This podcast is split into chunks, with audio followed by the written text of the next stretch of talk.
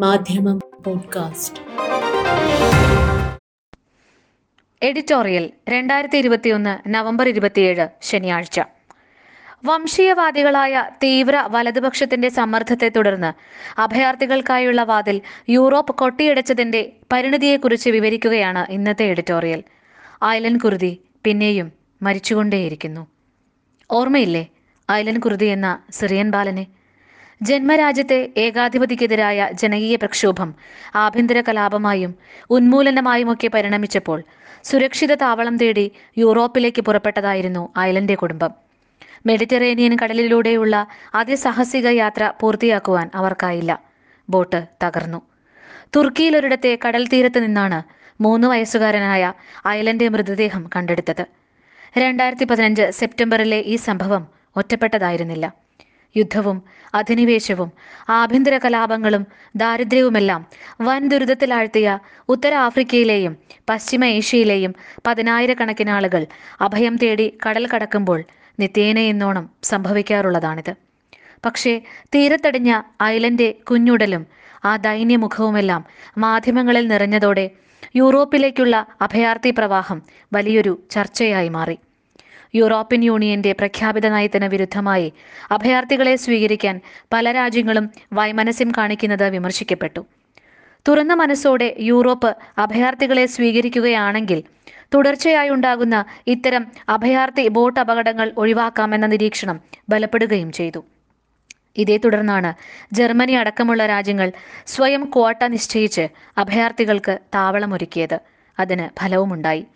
അതുവരെയും അഭയാർത്ഥികളുടെ ഇടനിലക്കാരായി വർത്തിച്ചിരുന്ന മനുഷ്യക്കടത്ത് സംഘങ്ങളെയും മാഫിയകളെയും ആശ്രയിക്കാതെ തന്നെ ആളുകൾക്ക് സുരക്ഷിത കുടിയേറ്റം ഒരു പരിധിവരെ സാധ്യമായി. അതോടെ മെഡിറ്ററേനിയനിൽ ബോട്ട് അപകടങ്ങളും കുറഞ്ഞു. മറുവശത്ത് ഈ അഭയാർത്ഥി സൗഹൃദ നടപടികളും ചോദ്യം ചെയ്യപ്പെട്ടു. നവനാസികൾ എന്ന് വിശേഷിപ്പിക്കാവുന്ന യൂറോപ്പിലെ തീവ്ര വലതുപക്ഷവാദികളായിരുന്നു ഇതിനു പിന്നിൽ. വംശീയതയും ഇസ്ലാമോഫോബിയയും പ്രത്യയശാസ്ത്രമാക്കിയ ഇക്കൂട്ടർക്ക് പല യൂറോപ്യൻ രാജ്യങ്ങളിലും ഇപ്പോൾ സാമാന്യം മികച്ച രാഷ്ട്രീയ സ്വാധീനമുണ്ട്. ബ്രിട്ടനെ യൂറോപ്യൻ യൂണിയനിൽ നിന്ന് വേർപ്പെടുത്തിയ ബ്രെക്സിറ്റിന്റെ മുഖ്യ പ്രചാരകരും ഇവരായിരുന്നു. ഇവരുടെ അഭയാർത്ഥി വിരുദ്ധ ക്യാമ്പയിനിന്റെ ഫലമായി ബ്രിട്ടൻ പ്രത്യക്ഷത്തിൽ തന്നെ അഭയാർത്ഥികൾക്ക് വിലക്കേർപ്പെടുത്തി. യുദ്ധ അധിനിവേശ ഭൂമികളിൽ നിന്ന് ജീവനും കൊണ്ടോടിയ അഭയാർത്ഥികളെ നുഴഞ്ഞുകയറ്റക്കാർ മുസ്ലിം തീവ്രവാദികൾ എന്നൊക്കെയാണ് അവർ സ്ഥിരമായി വിശേഷിപ്പിക്കാറുള്ളത്.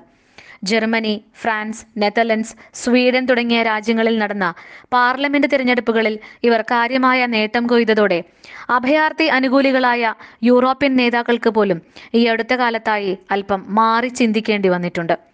യൂറോപ്പിന്റെ വിഖ്യാതമായ അഭയാർത്ഥി സൗഹൃദ സമീപനത്തിനാണ് ഇതോടെ മങ്ങലേറ്റത്.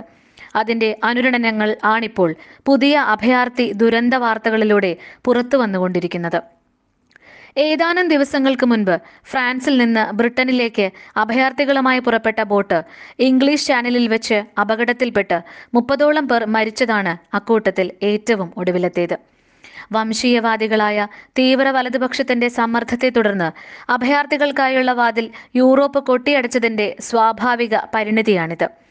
യൂറോപ്യൻ യൂണിയൻ പുറംതിരിഞ്ഞു നിന്നതോടെ പഴയ പോലെ മനുഷ്യക്കടത്ത് സംഘങ്ങൾ വീണ്ടും തലപൊക്കി തുടങ്ങിയിരിക്കുകയാണ്.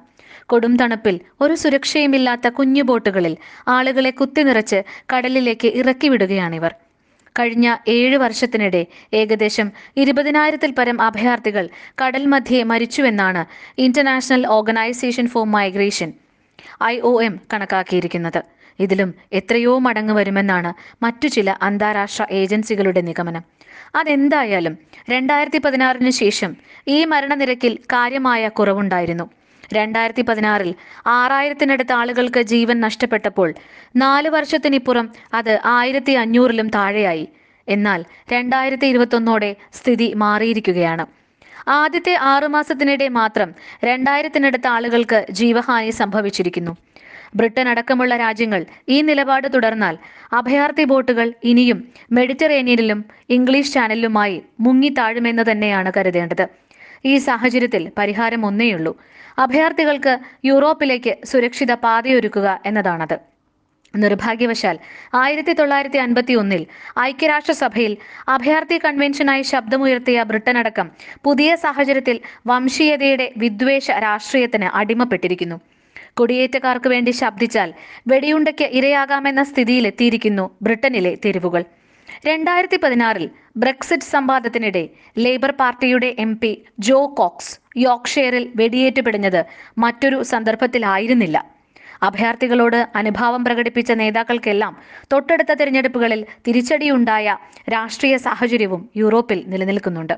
ഇത്തരത്തിൽ യൂറോപ്യൻ രാഷ്ട്രീയത്തെ നവനാസികൾ നിയന്ത്രിക്കുമ്പോൾ അവിടുത്തെ പാർലമെന്റുകളിൽ പുനർജനിക്കുക ഹിറ്റ്ലറുടെ പ്രേതങ്ങളാകും. അതിന്റെ തുടർച്ചയിൽ മെഡിറ്ററേനിയനിലും അറ്റ്ലാന്റിക്കിലുമെല്ലാം അപരവിദ്വേഷത്തിന്റെയും വംശീയതയുടെയും തിരകൾ ഉയരുമ്പോൾ ഐലൻഡ് കുർദിമാർക്ക് പിന്നെയും മരിക്കാതെ നിർവാഹമില്ല. മാധ്യമം പോഡ്കാസ്റ്റ്.